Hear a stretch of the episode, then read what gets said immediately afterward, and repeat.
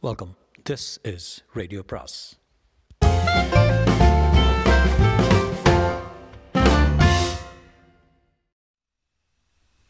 சுஜாதாவின் காந்தலூர் வசந்தகுமாரன் கதை பாகம் எட்டு. மாதண்ட நாயகர் நீலவண்ணர் நித்யநாதர் அந்த பெரும் பொறுப்புக்கு ஏற்ப பல போர்க்களங்கள் கண்டவர். பேரரசின் வடக்கே சாளுக்கிய ராஷ்டிர கூடர் கலிங்கர் தெற்கே பாண்டியர்கள் என்று பற்பல படையெடுப்புகளில் பதாதி சேனாமுகம் குமுதம் முதலிய ஒன்பது வகை அக்குரோணிகளுடன் படையெடுத்து அந்தந்த நாடுகளின் கலைநடை கால்நடை செல்வம் வீடு தானிய களஞ்சம் எல்லாம் அழித்துவிட்டு வரும் அளவுக்கு கோபம் உள்ளவர் மாதண்ட நாயகர் எய்படை எரிபடை வில் வாள் எல்லாம் அவருக்கு எளிதில் வரும் கலைகள் அத்தனை அனுபவம் உடையவர் வசந்தகுமாரன் வாள் வீச்சில் பயிற்சி இல்லாதவன். அவன் வாளை பிடிக்கும் பாங்கிலேயே அவன் இது பற்றி ஏதும் அறியாதவன் என்று வெளிப்படையாக தெரிந்து சபையோர் அனைவரும் நனை நகைக்க கணேசப்பட்டர் மிகவும் கலவரத்துடன் குமாரா கைகூப்பி வணங்கிவிடு எல்லை அமர்த்து விடு மன்னித்து விடுவார் என்றார் வசந்தகுமாரனோ அண்மையில் தனக்கு நேர்ந்த வேதனையும் வியப்பும் கலந்த பல சம்பவங்களின் பாதிப்பில் அயர்ந்து போயிருந்தான். அவன் கணேசப்பட்டரை பார்த்த பார்வையில் புரிதல் இல்லை. நீலவண்ணர் நித்யநாதர் லேசாக லேசாக புன்னகைத்து பட்டரே பயப்படாதீர் கொல்ல மாட்டேன். உம் நண்பன் தலைமயிர் வீழ்ந்து சரிந்திருக்கிறான் கொல்ல மாட்டேன். எழுந்திரு ஒற்றனே எழுந்திரு. மேலும் போரிட்டு உன் ஆடைகளை இழக்க விருப்பமா? ஆ? வசந்தகுமாரன் மூச்சிறைக்க கீழே கிடந்த வாளை எடுத்துக்கொண்டு நீலவண்ணர் மேல் ஓடி வந்து தாக்க அவர் சுலபமாக அதை எதிர்பார்த்து தன் வாளால் தடுத்து அவனை திசை திருப்ப குமாரன் ஒரு திரைச்சீலையில் போய் மோதி இழும் என விழுந்தான். பட்டர் பதறினார். வசந்தகுமாரனுக்கு கோபம் மட்டும்தான் இருந்தது. வலிமையும் திறமையும் விடைபெற்றிருந்தன. மீண்டும் தன்னை சேகரித்து கொண்டு எழுந்த ஆவேசத்துடன் நீலவண்ணரை நோக்கி ஓடிட அவர் அவன் வாழ்வீச்சை மிக திறமையாக சமாளித்து அவன் நெஞ்சை வாழ்முனையால் தொட சற்று தயக்கத்துடன் ரத்தம் சொட்டியது. வசந்தகுமாரன் அதை வேடிக்கை பார்ப்பது போல் பார்த்து விலைமகள் தோன்றலே!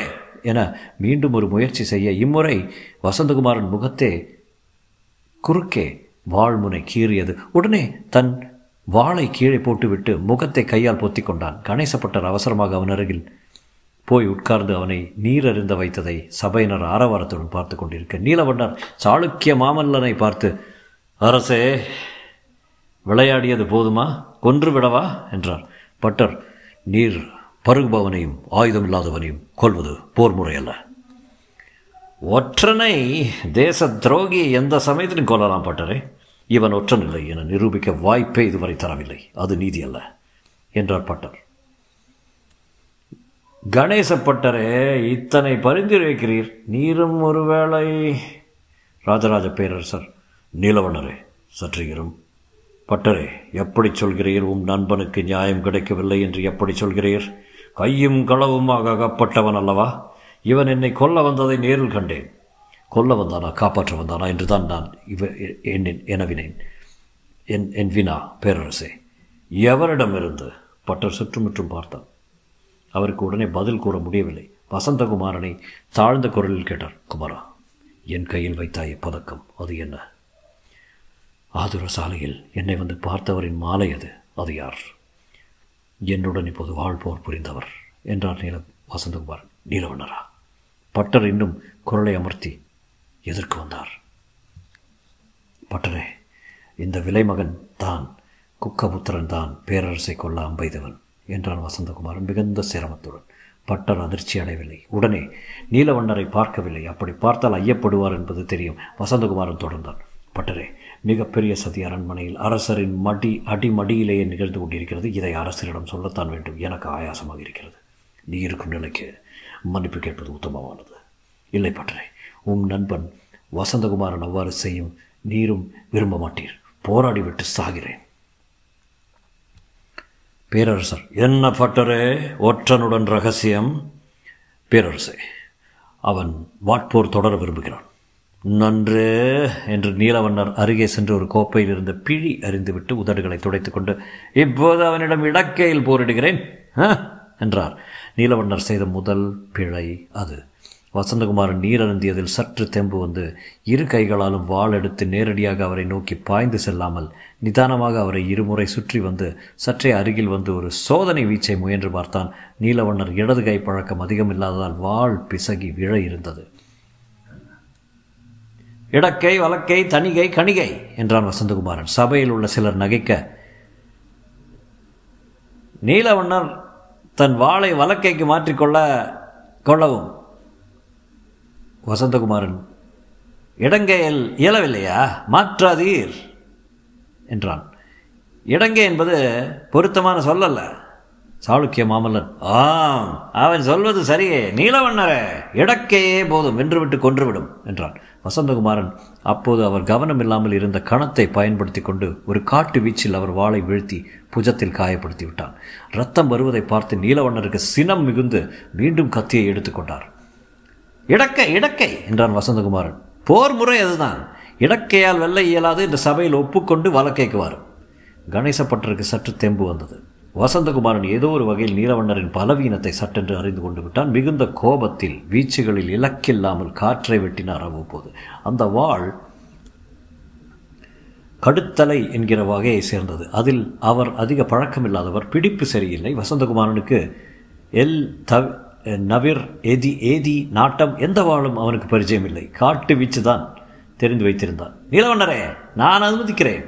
வலக்கைக்கு மாற்றிக்கொள்ளும் என்றான். சபையினர் ஆரவாரம் செய்ய வசந்தகுமாரன் வியப்புடன் சுற்றுமுற்றும் பார்க்கையில் அந்த சபையை ஒட்டிய சாளரத்தில் ஒரு மெலிதான மஞ்சள் திரை தெரிந்தது. அந்த திரையினூடே அபிமதி தெரிந்தாள். அவள் வளையோசை கேட்டது. வசந்தகுமாரனுக்கு முழு பலவும் திரும்பிவிட்டது. இப்போது வா மிஞ்சிக மகனே. என்று நீலவண்ணரின் அருகே அருகே செல்ல அவர் வாளால் தடுத்து நிறுத்த வசந்தகுமாரன் அவரை காலால் அணைத்து தள்ளிவிட முதுகில் விழுந்தார். உடனே கத்தியை அவர் கழுத்தில் வைத்து இப்போது சொல்லும் கொப்பரே யானும் கீழே விழுந்திருப்பவரை கொல்வதில்லை என்றான். பட்டர் அதற்குள் விரைந்து போதும் போதும் ராஜசபையில் கொலை வேண்டாம் என்று தடுத்து நிறுத்த வசந்தகுமாரன் நீலவண்ணரை உற்று பார்த்து கொண்டு குக்கபுத்திரனே நீதான் பேரரசை கொல்ல விழைந்தாய். நான் கண்ணால் பார்த்தேன் பேரரசே இவர்தான் உம்மை நோக்கி அம்பெய்வதை நான் கண்ணார் கண்டேன். இது முக்காலமும் சத்தியம். அதை தடுக்கத்தான் தங்கள் மீது பாய்ந்து மறைத்தேன். என்னை ஒற்றன் என்று சொல்வதில் எத்தனை அநியாயம் அநாகரிகம். கணேசப்பட்டர் அரசரின் பக்கம் சேர்ந்த பேரரசே இது கொஞ்சம் சிக்கலாக இருக்கிறது. தங்களை கொல்ல வந்தது மாதண்ட நாயகர் என்பது என் நண்பன் சொல்கிறான். பேரரசர் நிதானமாக நகைத்தார். நன்று நன்று. நகைப்பாக பேசுகிறீர் என்றார்.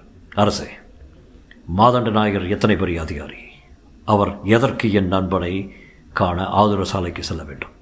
ஆதுர சாலைக்கா? இவனை காணவா? நல்ல கட்டுக்கதை என்றார் நீலவண்ணர். ஆதர சாலைக்கு தாங்கள் செல்லவே இல்லையா? நேற்று மாலை முழுவதும் மந்திராலோசனையில் இருந்தேன். ஒற்றர்களை ஆதர சாலையில் காண வேண்டிய தேவையில்லை என்பன்றோருக்கு கணேசப்பட்ட பேரரசே நான் தங்களை அணுகி ஓரிரு வார்த்தைகள் ரகசியமாக பேச விரும்புகிறேன். நான் நிராயுதன். அருகில் வாரும். என்றார் பேரரசர் கணேசப்பட்டர் தன் பட்டு சால்வையில் முடிந்து வைத்திருந்த அந்த பதக்கத்தை காண்பித்தார். என் நண்பன் விடமுறைவுக்கு ஆதுர சாலையில் இருந்தபோது அவன் நிலைமை அறிய அவர் அங்கு சென்றிருக்கிறார் என்பதற்கு சான்றாக இது அவர் மாலையின் பதக்கம். பட்டர் துண்டால் மறைத்து அதை காட்டினார் பேரரசர் அதை திருப்பி திருப்பி பார்த்து இது யான் மாதண்ட நாயருக்கு கங்கபாடியில் கொடுத்தது? இது போலத்தான் இருக்கிறது நீலவண்ணரே. சற்று அருகில் வரும். அருகே வந்த மாதண்ட நாயகரின் மாலையை நோக்கினார். எங்கே கங்கபாடியில் அளித்த பதக்கம்? பதக்கம்? மாதண்ட நாயகர் முதன்முறையாக தன் மாலையில் பதக்கம் இல்லாததை கண்டு வியந்து மனையில் உள்ளது பேரரசை கழற்றி வைத்துள்ளேன். இல்லை இதோ இருக்கிறது. பட்டரே ஆனால் உம்மை நான் நம்புவதாக எண்ணாதீர். மாதண்ட நாயகர் நீலவண்ணரின் ராஜ விசுவாசம் பற்றி எனக்கு இம்மியளவும் ஐயப்பாடில்லை உம் நண்பன் தண்டிப்பி தண்டிக்கப்பட வேண்டும். கூப்பிடு திருமந்திர ஓலை அதிகாரியை என்றார் பேரரசர். பேரரசில் எதிர்பாராத ஆணை கணேசப்பட்டரை சிந்திக்க வைத்தது. என்ன இது? நமக்கு ஆதரவாக தீர்ப்பு சொல்லப் போகிறார் என்று எண்ணினால் இப்படி திசை திரும்பி விட்டாரே வசந்தகுமாரனுக்கு தண்டனை தரப்போகிறேன் என்கிறாரே. இருந்தும் சக்கரவர்த்தி மாதண்ட நாயகரான நீலவண்ணரை நம்புவாரா? சேரர் ஒற்றன் என்று குற்றம் சாட்டப்பட்டு வசந்தகுமாரனை நம்புவாரா? என்று பட்டர் யோசித்து பார்த்ததில் பேரரசர் தன் அதிகாரியை அதுவும் பல போர்களில் பேரரசரிடமிருந்து போரிட்ட பெரிய அதிகாரியை தான் நம்புவார் என்பது தெளிவாயிற்று. வசந்தகுமாரன் சொன்னது போல அவர் சதிகாரர் என்கிற ஐயம் எழ இடமிருந்தது. ஆயினும் அதை நிரூபிக்க வேண்டும். எப்படி நிரூபிப்பது? சமயம் அதிகமில்லையே. பேரரசரின் குரல் அவையின் மௌனத்தில் கோயில் மணி போல் ஒலித்தது நாளை காலை ஈவன் தலை கொல் கொய்யப்பட்டு கோட்டை வாயிலில் தொங்கட்டும். சோழ பேரரசுக்கு எதிராக சதிக்குற்றம் செய்தவர்கள் மன்னிக்கப்பட மாட்டார்கள். உதாரண தண்டனையாக இருக்கட்டும் கோயிலில் தூங்கா விளக்கு ஏற்றுவதுடன் நீங்காது இந்த பழி மக்களுக்கு தெரிய வேண்டும்.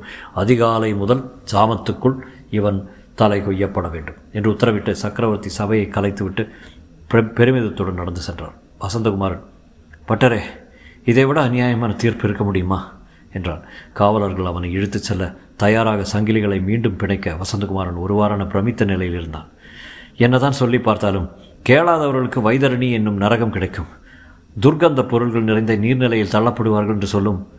பட்டரே எனக்கென்ன? மனத்துக்கண் மாசில்லை அதனால் நான் நேராக சொர்க்கம்தான் போகிறேன். அங்கே உருப்பசி அரம்பை திலோத்தமை போன்றவர்கள் நடனமாட சுவிகை சுண்டை பெவரி இம்மியம் போன்ற சோமபான வகைகளும் சதா யாழிசையும் இருக்கும். அபிமதியிடம் போய் வருகிறேன் என்று சொல்லும். அடுத்த முறை சோழ நாட்டில்தான் பிறப்போம் என்று சொல்லும். அவன் பிதற்றலை கவலையுடன் கவனித்த கணேசப்பட்டார். வசந்த குமாரன் அருகில் வந்து குமாரா தப்பிக்க முயற்சிக்காதே. சேதப்படுத்தி காயப்படுத்தி கொண்டு விடுவார்கள் பட்டரே உம்மை நம்பலாமா? என்னை அதிகாலைக்குள் வந்து காப்பாற்றுவீரா? என்றான் தாழ்ந்த குரலில் திண்ணமாக.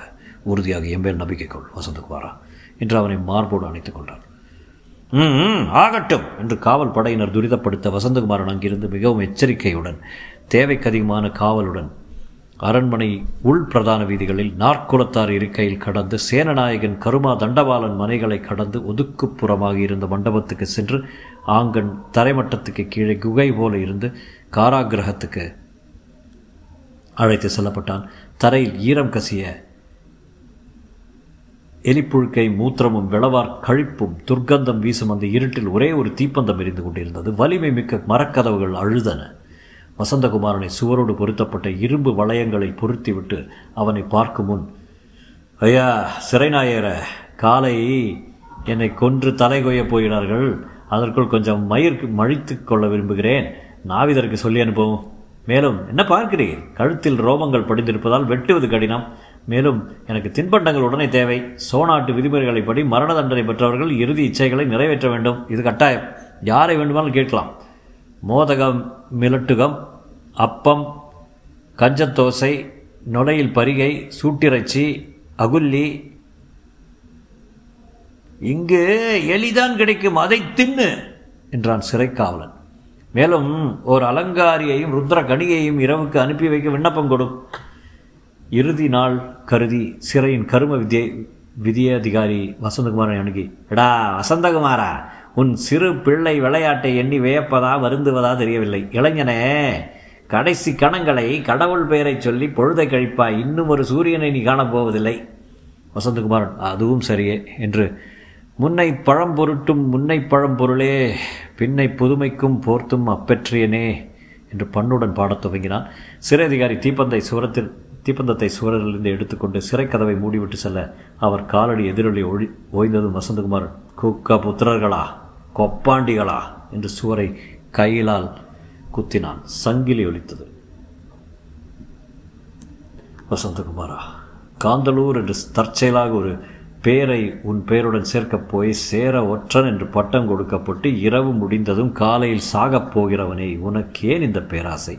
எதற்காக இப்படிப்பட்ட வஞ்சனையில் அகப்பட்டாய். உனக்கு நன்றாக வேண்டும். வாழ்வில் குறிக்கோள் ஒன்றில்லாமல் திரிந்து கண்ணில் கண்ட பெண்களை எல்லாம் கணத்தில் காதலித்து யவனின் குதிரைகளும் பொற்காசுகளும் முகிழ்முலை தளிச்சேரி பெண்டுகளுக்கும் சரசமாடி இந்த சதியில் முழுவளவும் அறியாமல் வலையில் அகப்பட்டு கொண்டு விட்டாய். இப்போது கணேசப்பட்டர் என்னை வந்து காப்பாற்றிவிட்டால் யான் என்ன ஆவேன்? அப்படி ஏன் எண்ணுகிறாய் காப்பாற்றப்படுவாய். பட்டர் கெட்டிக்காரர். இந்நேரம் குந்தவையோ எந்தவையோ சொல்லி அபிமதியையும் பேராசரையும் தனியே பேரரசையும் தனியே சந்தித்து ஏதேனும் ஏற்பாடு செய்து கொண்டிருப்பார். நிச்சயம். பட்டர் அதே நேரத்தில் ஏற்பாடுகள் செய்யத்தான் முயன்று கொண்டிருந்தார். குந்தவை பிராட்டியாரை சந்திக்க சென்றார். அவர் பழையாறை அரண்மனைக்கு புறப்பட்டுவதாக தெரிந்தது. இளவரசி அபிமதியை சந்திக்க செவ் செல்வோமெனில் இளவரசியை சாளுக்கிய விமலாதித்தர் ஏதோ ஆரிய கூத்து பார்க்க அழைத்து சென்றிருப்பதாக சொன்னார்கள். பேரரசை மீண்டும் சந்திக்க இயலவில்லை. உடன் கூட்டதிகாரிகளுடன் புறவரி திணை அதிகாரிகளுடன் ஆலோசனை நடத்துவதாகவும் இளவரசர் ராஜேந்திர சோழர் நாவாய் படைகளை கவனிக்க துறைமுகம் வரை சென்றிருக்க பட்டருக்கு பதற்றம் அதிகமாகியது. இன்னும் மூன்று சாமத்துக்குள் வசந்தகுமாரன் தலை கொய்யப்படுவான். என்ன செய்வது? முதன் முதலில் அவர் வாழ்க்கையில் தெளிவான விடை தெரியாமல் கலங்கினார். வசந்தகுமாரன் சிறை செல்லும்போது மேம்போக்காக பேசியது எப்படியும் பட்டர் வந்து காப்பாற்றி விடுவார் என்ற நம்பிக்கையில்தான். இப்போது என்ன செய்ய? எந்த சுவரில் போய் மோதிக்கொள்வேன்? வசந்தகுமாரா எப்படி நீ வெளிவரப் போகிறாய் எப்படி உன்னை காப்பாற்றுவது? பட்டரை மாதிரியான தருணங்களில் நின்று நிதானித்துக் கொள்வார். சிந்தனை தவிர்த்து முப்பாலிலிருந்து சில குரட்பாட்களை நினைவுபடுத்திக் கொள்வார்.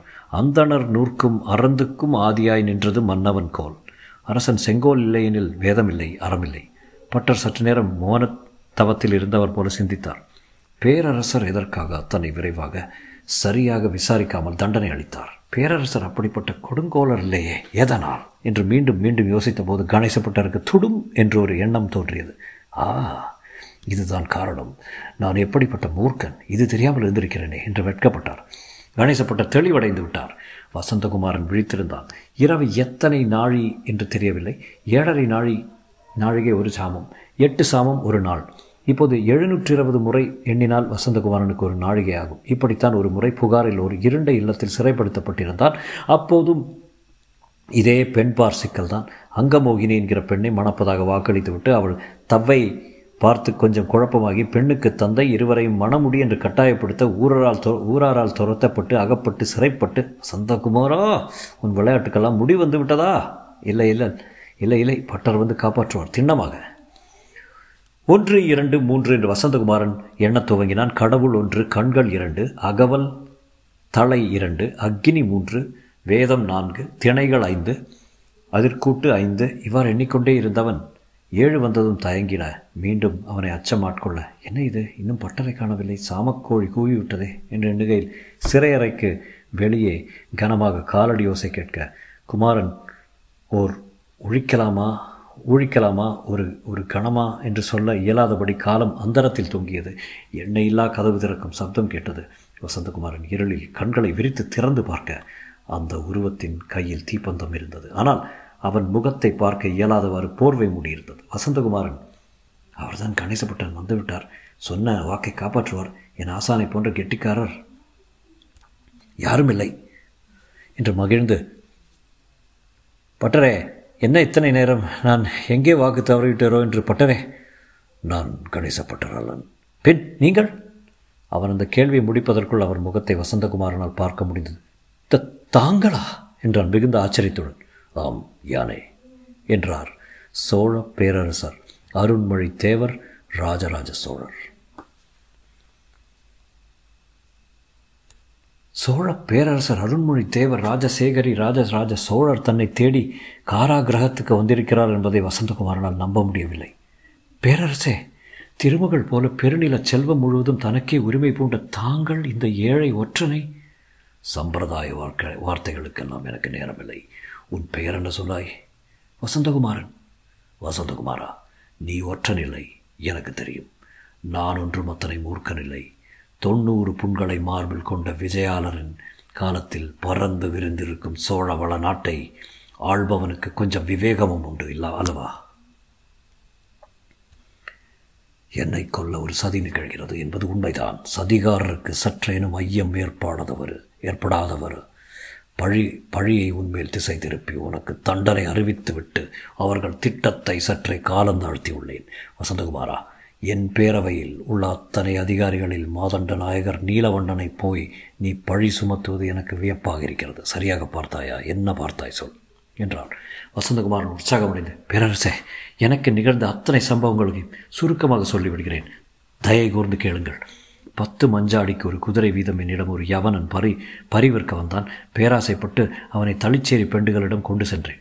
குதிரைகள் மரக்கலத்தில் இருந்தன. யவனன் அந்த பதிலே பதியிலார் இல்லத்தில் உயிர் நீத்தான். முதுகில் சிற்றம்பு தாக்கியிருந்தது. எங்களுடைய எய்படை எரிபடை வீரர்களை தனிப்பட்ட ஆயுதங்களில் ஒன்று இந்த முட்டம்பு. நான் அச்சமுற்று கணேசப்பட்ட சொற்படி ஸ்தலத்தை விட்டு விரைவில் நீங்க அதாவது ஓடிப்போக. கடற்கரையில் மரக்கலத்தில் யவனின் குதிரைகளை திருட்டுத்தனமாக இறக்கிக் கொண்டிருந்ததை பார்த்தேன். யார் என்று தெரிந்ததா? என்று கேட்ட பேரரசின் முகத்தில் கவலை பிரதிபலித்தது. இல்லை பேரரசே அதை கண்டுகொள்ளத்தான் முயன்றேன். புகாரில் ஒரு செல்வந்தரின் இல்லம் போல தோன்றியது. அங்கே ஸ்ரீபலிக்குள் காரியத்தை முடித்துவிடு என்றொரு லட்சணையை பற்றி பேசிக்கொண்டார்கள். அரண்மனை உள்கற்றில் அனுமதி பெற திரிபுவனாங்குச என்கிற தங்கள் மெய்கீர்த்தி அமைந்த இலச்சனையை படியெடுக்க ஒருவன் பணிப்பட்டான்.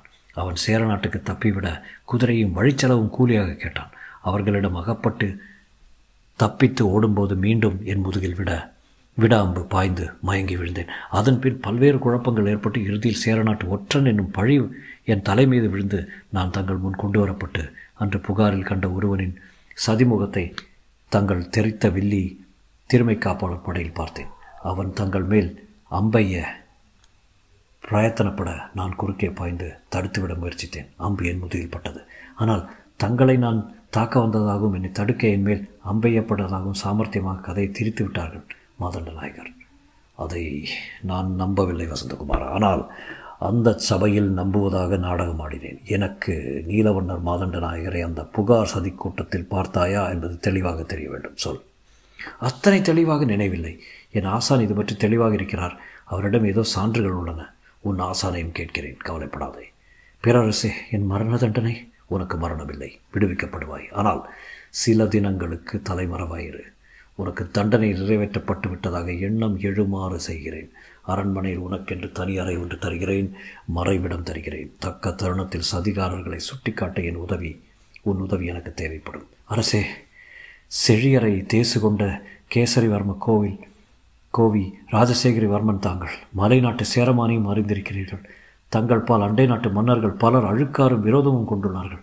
தாங்கள் மிகவும் எச்சரிக்கையாக இருக்க வேண்டிய இன்றியமைய இன்றியமையாதது. நான் தங்களுக்கு சொல்ல தேவையில்லை. வசந்தகுமாரா உன் போல் இளைஞர்கள் என்னை சுற்றிலும் இருக்கையில் எனக்கு கவலை இல்லை. கேள் உனக்கு யாரையாவது சந்திக்க வேண்டுமா உன் ஆசான் பட்டரை? தங்கள் ராஜசபையில் அபிமதி என்ற மூதாட்டி யாரேனும் உள்ளனரா? ஆம் மாதவியின் தங்கை மகள் அவள் மூதாட்டியிலேயே. அவர்களிடம் என் பொருள் ஒன்று அகப்பட்டு கொண்டுள்ளது. அவகாசம் கிடைத்தால் அவர்களை தரிசிக்க. அவள் இளம் பெண் மேலேயே மேலை சாளுக்கிய மன்னன் விபலாதித்தனை மனம் புரிய போகிறாள். வாழ்க அவளை நீ நபும்சக வேடம் அணிந்து கடத்தியதாக கேள்விப்பட்டேன். அப்படி மற்றொரு அபாண்ட பழி சுமந்து கொண்டிருக்கிறேன் மாமன்னவா. ஒரு ஆடவன் எத்தனை பழிதான் சுமக்க முடியும்? இளைஞனே அபிமதியை சந்திக்க ஏற்பாடு செய்கிறேன். சற்று நேரத்தில் காவலர்கள் உன்னை விடுவிப்பார்கள். இன்று பேரரசு விடைபெற்று சென்றபோது அவருடன் வந்த மெய்ப்பாள மெய்க்காப்பாளர்கள் ஒருவன் உனக்கு கிடைத்தது நல்லூர் வசந்தகுமாரா? என்றான். ஓ நல்லூர் என்றதும் நினைவு வருகிறது. போகிற போக்கில் நெடுக்கூழ் என்கிற அமுதவானம் அரண்மனையில் செய்கிறார்கள். பலவும் நரவும் சற்றே புளிக்க வைத்து கள்ளும் ஈயலும் கலந்து ஒரு மாதிரி ஆளை வீழ்த்தும். அது ஒரு சிறு கலையத்தில் கொண்டு வருமாறு பேரரசர் பணித்ததாக சொல்லப்பா சொல்லப்பா மகனே உன் பேர் என்ன? இளகுலீசனா? இல்லை நல்லான். நான் பார்த்தால் இளகுலீசன் போல இருக்கிறாய். பிழி நினைவிருக்கட்டும். பேரரசர் சென்ற அதே நேரத்தில் தஞ்சை நகரில் மற்றொரு பகுதியில் மாதண்ட நாயகர் நீலவண்ணர் நித்யநாதன் இல்லத்தில் இருவர் முகத்திரை மறைந்து மறைத்து இங்குமங்கும் நோக்கி கொண்டு உட்சென்றனர். அவர்கள் திருமை காப்பாளர்களின் தெரித்த வில்லிப்படைகளை சார்ந்தவர்கள். உட்சென்றதும் போர்வைகளை விலக்கிவிட்டு தலைமுடியை சரி செய்து கொண்டு நீலவண்ணர் வர காத்திருந்தனர். அவர்கள் பேசிக்கொள்ளவில்லை. மாதண்ட நாயகர் வந்தவுடனே சாளரங்களை எல்லாம் மூடிவிட்டு என்ன? வசந்தகுமாரன் தலை கொய்யப்பட்டதா? பிரபோ நம் தலைக்கே ஆபத்து. என்ன சொல்கிறாய்? தண்டனை அளிக்கப்பட்டு விட்டது. இந்நேரம் பரலோகம் போயிருப்பானே. சதிகாரன் அவன் இல்லை என்று பேரரசுக்கு தெரிந்து விட்டது. அவனை விடுதலை செய்து மறைவிடத்தில் வைக்க பணித்திருக்கிறார். அப்படியா? இது எவ்வாறு நிகழ்ந்தது? பேரரசின் புத்திவன்மையை நாம் சரியாக பதிப்படவில்லை. இப்போது நாம் நம் அனைத்து செயல்களையும் நிறுத்திவிட்டு சில தினங்கள் நல்ல பிள்ளை போல் வேடமடித்து எடுத்துக்கொள்வதுதான் உத்தமம். இல்லையில் அழிவோம். நீலவண்ணர் அந்த உபதேசத்தை கேட்பவர் போல தோன்றவில்லை. அவர் சிந்தனையில் நெற்றி நரம்புகள் புரண்டன. நாசி துடித்தது. கண்களில் குரோதமும் வெற்றியின் மிக அருகே வந்து தோற்றவனின் ஆதரவும் இருந்தது. மற்றொரு ஸ்ரீபலிக்கு காத்திராமல் காரியத்தை உடன் முடித்து விடுவது மற்றொரு சாத்தியம் அல்லவா என்ன சொல்கிறீர் பிரபு? நீலவண்ணரே. பேரரசர் இன்று சாளுக்கிய மன்னனுடன் திருமணம் போக வருகிறார். அந்த தருணத்தில் மாதண்ட நாயகன் தன் இடுப்பு வஸ்திரத்தில் செருகியிருந்த குறும்பிடியை அருகாமையில் உள்ள திரைச்சீலையின் மேல் எறிந்தார். அந்த சிறுவாள் திரையை கிழித்து கொண்டு பாய்ந்தது. இன்றே காரியத்தை முடித்துவிட வேண்டும். இனி தாமதித்து பயனில்லை. உடன் பாஸ்கரவர்மனுக்கும் பாண்டிமன்னனுக்கும் ரகசியம் அனுப்பிவிடு என்றான். வசந்தகுமாரன் சற்று தள்ளாட்டத்துடன் அந்த அரண்மனைக்கு கொண்டு வரப்பட்டான். இளவரசி அபிமதிக்கு மகிழ்வூட்ட அரசை அரசவை இசைக்கலைஞர்கள் மிடரற்று கருவியும் நம்பு கருவியும் இழைய சாதிக்கிரியை செந்துரை என்கிற இசைப்பாவை நரம்பை அகமும் புறவுமாக உராய்ந்து சுட்டு விரலாலும் பெருவிரலாலும் செய்த இல்லாமல் அபி அபிமதிக்கு ஏற்கவில்லை. அவள் துன்பம்தான் அதிகரித்தது. வசந்தகுமாரனுக்காக அவள் கண்களில் ஓரத்தில் ஒரு கண்ணீர் துளி புறப்பட்டு பெரிதாக திரண்டு இயல்பாக கன்னங்களில் உருண்டு மார்பில் பட்டு தெரித்தது இளவரசி தங்களை பார்க்க ஒருவர் வந்திருக்கிறார் என்று அங்கமாலை சொல்ல யாராக இருக்கும்? பாழை சாளுக்கிய மன்னனாகத்தான் இருக்கும். என்று திரும்பியதில் யாருவன் இளவரசி நான் தான் வசந்தகுமாரன். தேவலோகத்திலிருந்து அனுமதி பெற்று தங்களை காண வந்திருக்கிறேன். அபிமதி அவனை அணைத்து கொள்ள ஓடோடி வந்து பாதியில் நின்றுவிட்டாள். வசந்தகுமாரனுக்கு அருகில் சாளுக்கிய விமலாதித்தனும் உடன் வந்திருந்தான். தொடரும்.